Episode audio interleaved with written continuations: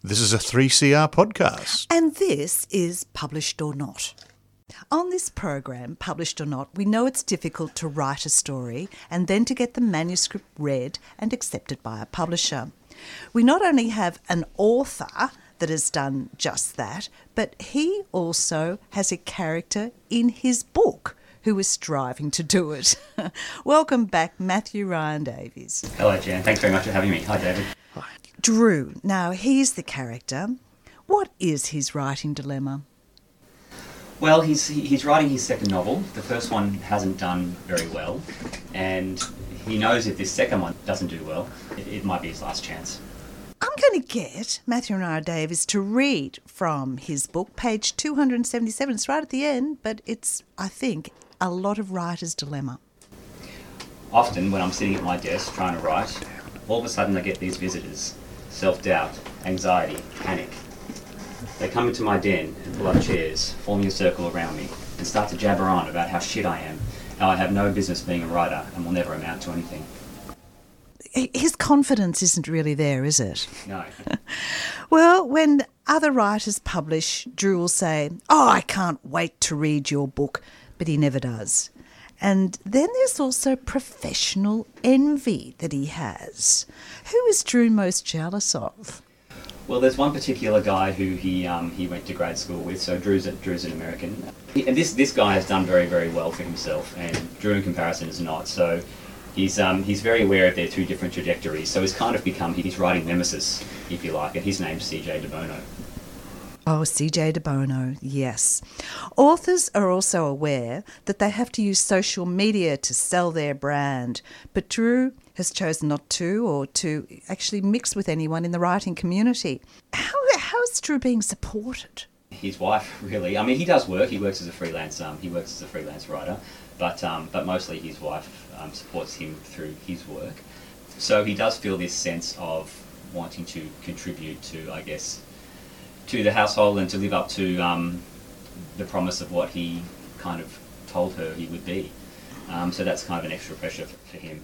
Well, Claire, his wife, has a, a really full life. She's got a job that she works hard at, and she's got a lot of hobbies. And Drew really doesn't have much except for writing. Yeah, he sort of insulates himself a lot. He kind of disappears into his writing and, and, and hides himself there because there are things in his life that, there, that, he, that he doesn't want to face or can't face. And like with CJ DeBono, he, he, he doesn't have a lot of writer friends because although it would be lovely to think that the, the, the writing community is always, and everyone's very supportive, that, you know, there, there can be professional jealousies and hurt feelings and sometimes that, that's, that's hard to grapple with. So Claire, his wife, has really been his only true friend, someone who he has relaxed with. But both Claire and his agent feel that he's not writing at his potential. He's not allowing his emotions. So there must be something in the past that's stopping this. And this is where the book takes a tangent. As a 12 year old in 1992, why did Drew's American family come to Australia? Well, his stepfather was in the military, um, and he'd just been in the Gulf War, and they came they came to Australia to the the real life Victorian seaside town of Queenscliff um, for a military posting. So his stepfather was in the military, and he was posted Queenscliff, in particular Swan Island, and that brought them over on an assignment that was supposed to be for two years, but didn't work out that way. How did they, the stepfather and Drew, were they bonding? No. So Drew had lost his, his own father a few years before, and he, he, he well, I mean, he hadn't really had a chance to get to know Mark because Mark had been in the Gulf War, and then he married his mother very quickly, and they came to Australia. Mark and Drew really, it's not a true father son commitment there. No. And, uh, but Mark also has his problems. And this was something I didn't know about from the Gulf War. Yeah, so Mark had been in the Gulf War, and what I learned when I was doing my research, as, when, when I started thinking about the character of Mark, I was thinking, you know, he'd have some PTSD, and he, you know, he's he's probably been affected, you know, had some psychological issues that he's trying to trying to deal with.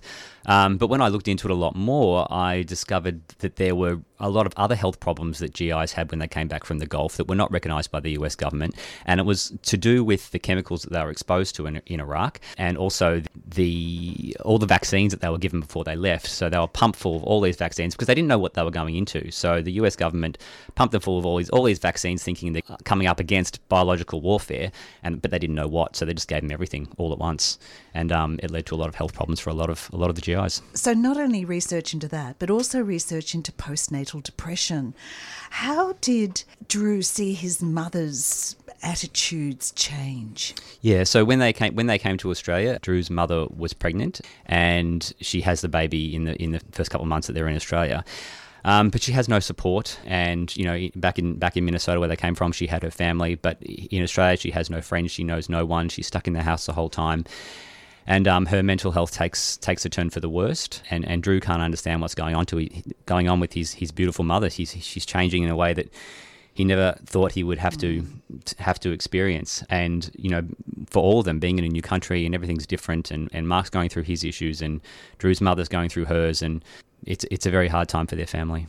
So, twelve year old Drew, first day in Queenscliff, he met another twelve year old boy, Tom. This is a quote. Tom had a year round tan, the sun so imbued into his skin you imagined it would always be warm to touch. What was their friendship based on?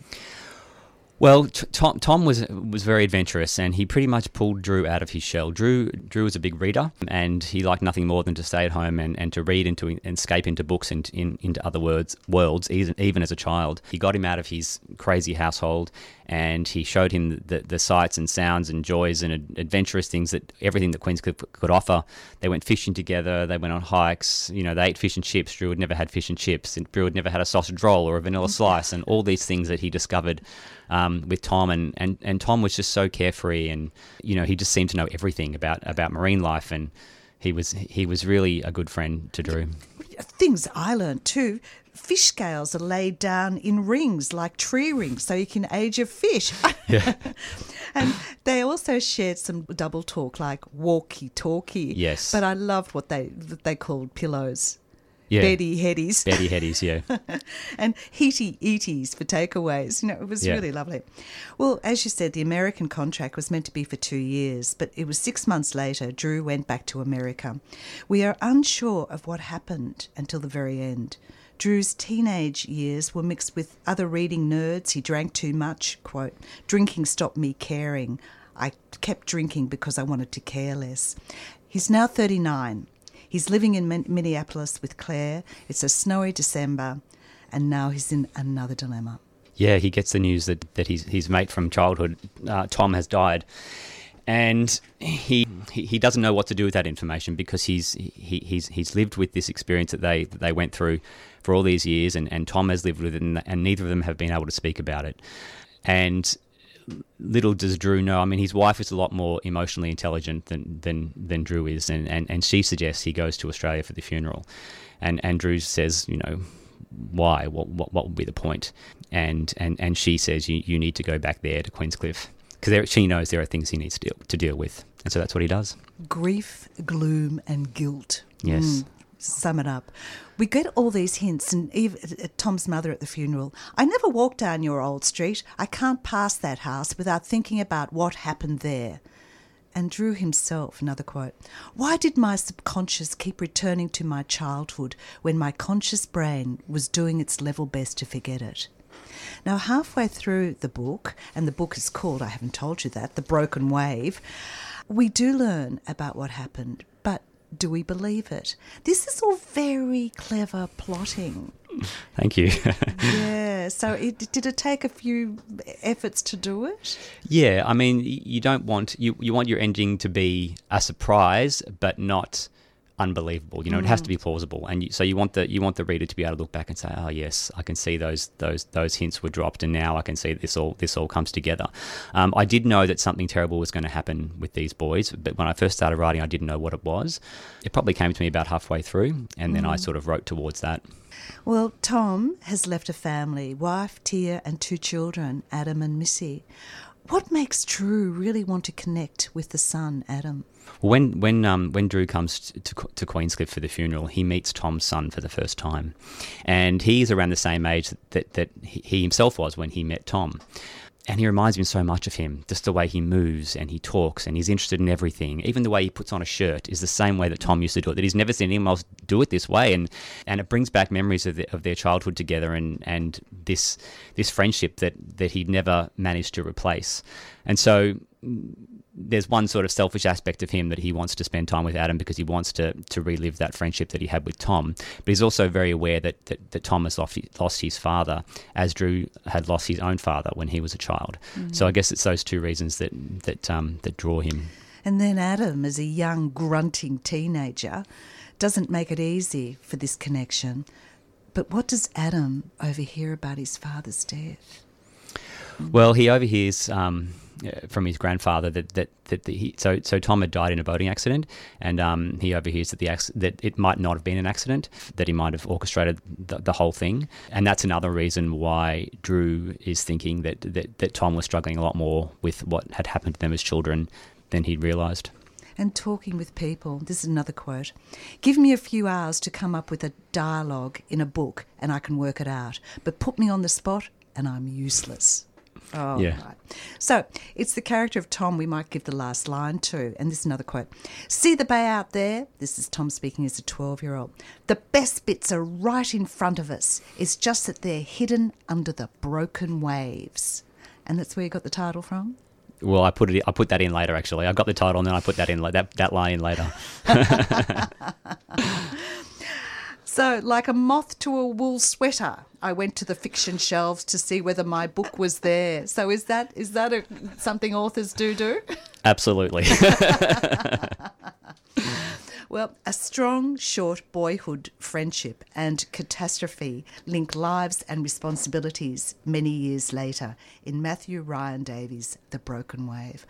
Such a good read. Thank you. Thanks very much for having me, Jan.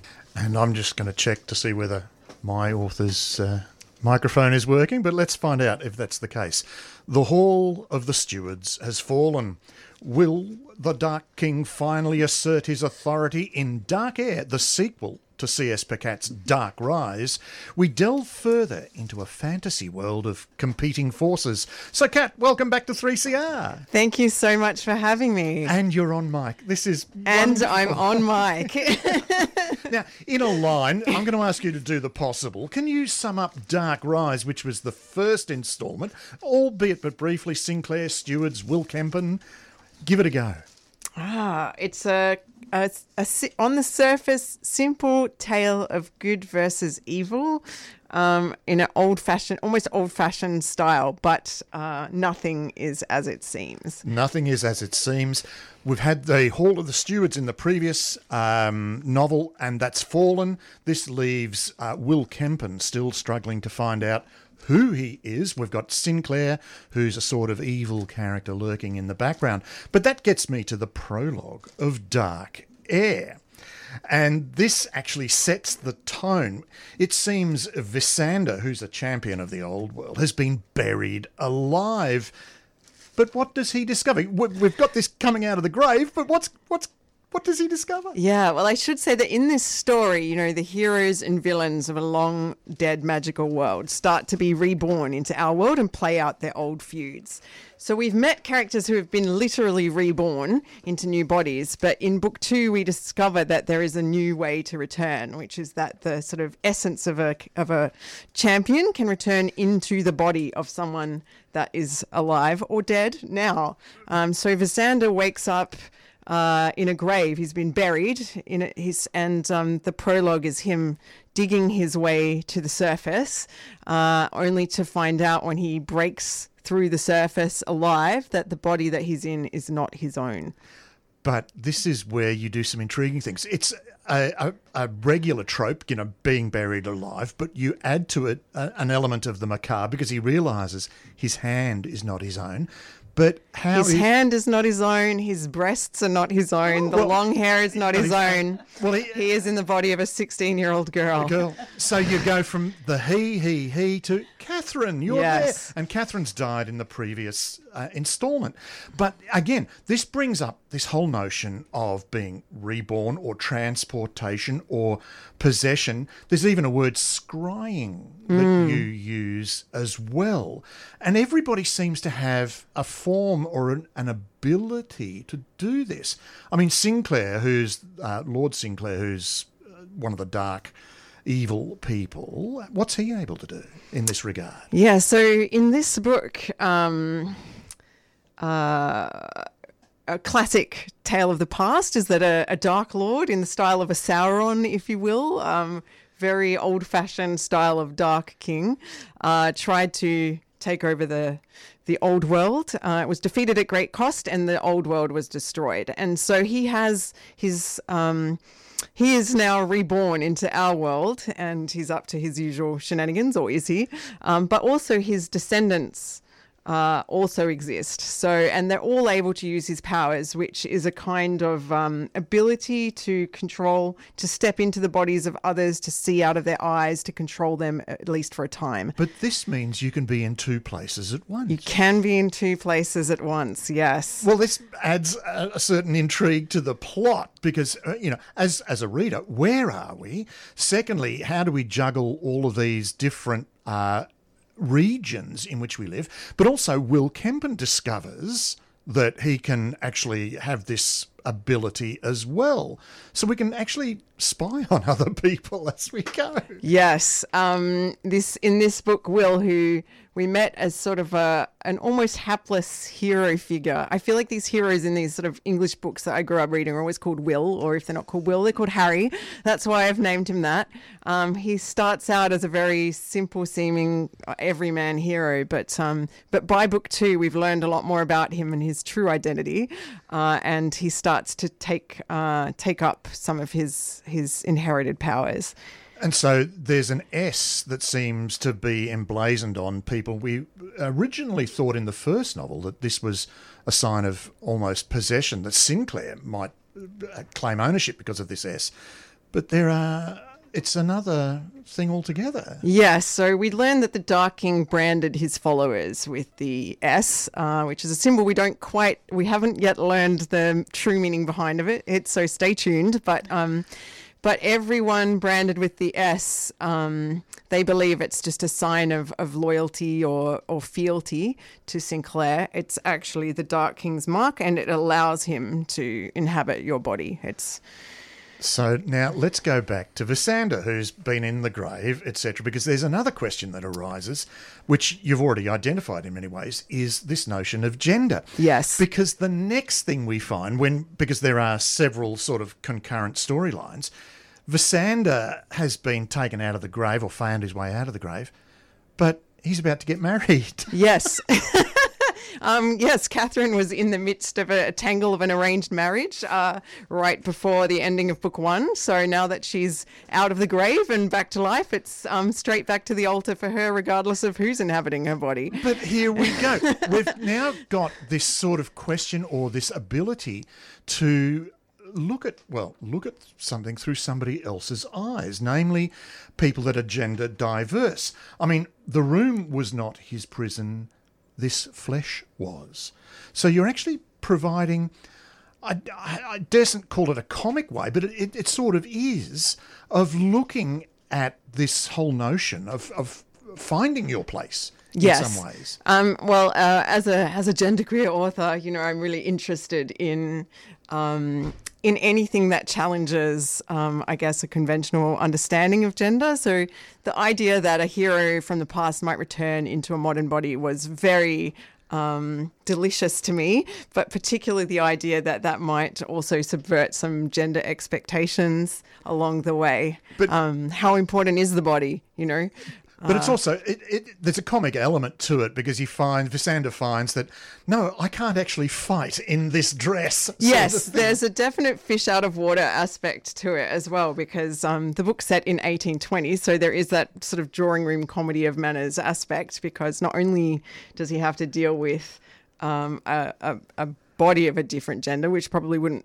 bother him that much, but um, it's the feminine conventions of the 1800s that really turn out to be the real challenge. But you've also got feminist and, and masculine uh, expectations that are set today as well. But this brings to the fore questions of gender and relationships in this story. We've got some very uh, firm friendships, but the central figures, Will and James, are having t- to address this issue, and if I may, on page 410, if I can get there in enough time, um, where are we? Uh, like a man at the edge of a cliff, yearning to throw himself over, James wanted an act that was irrevocable.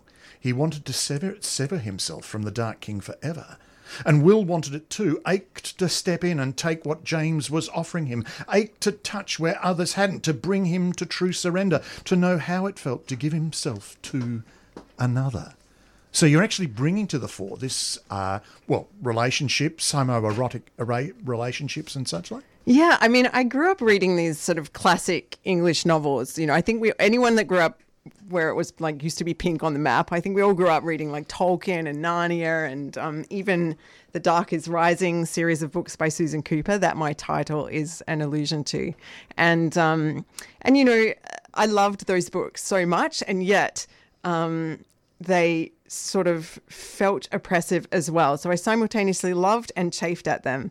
Um, and one of the reasons that I chafed at them was, you know, the hero was always the same and it was always a, a straight, straight, straightforward English lad named Will or Harry, you know, striding across the the green and pleasant lands and eating hot buttery toast and um, and um, making you believe that English post-war food was like the most magical and delicious food that possible.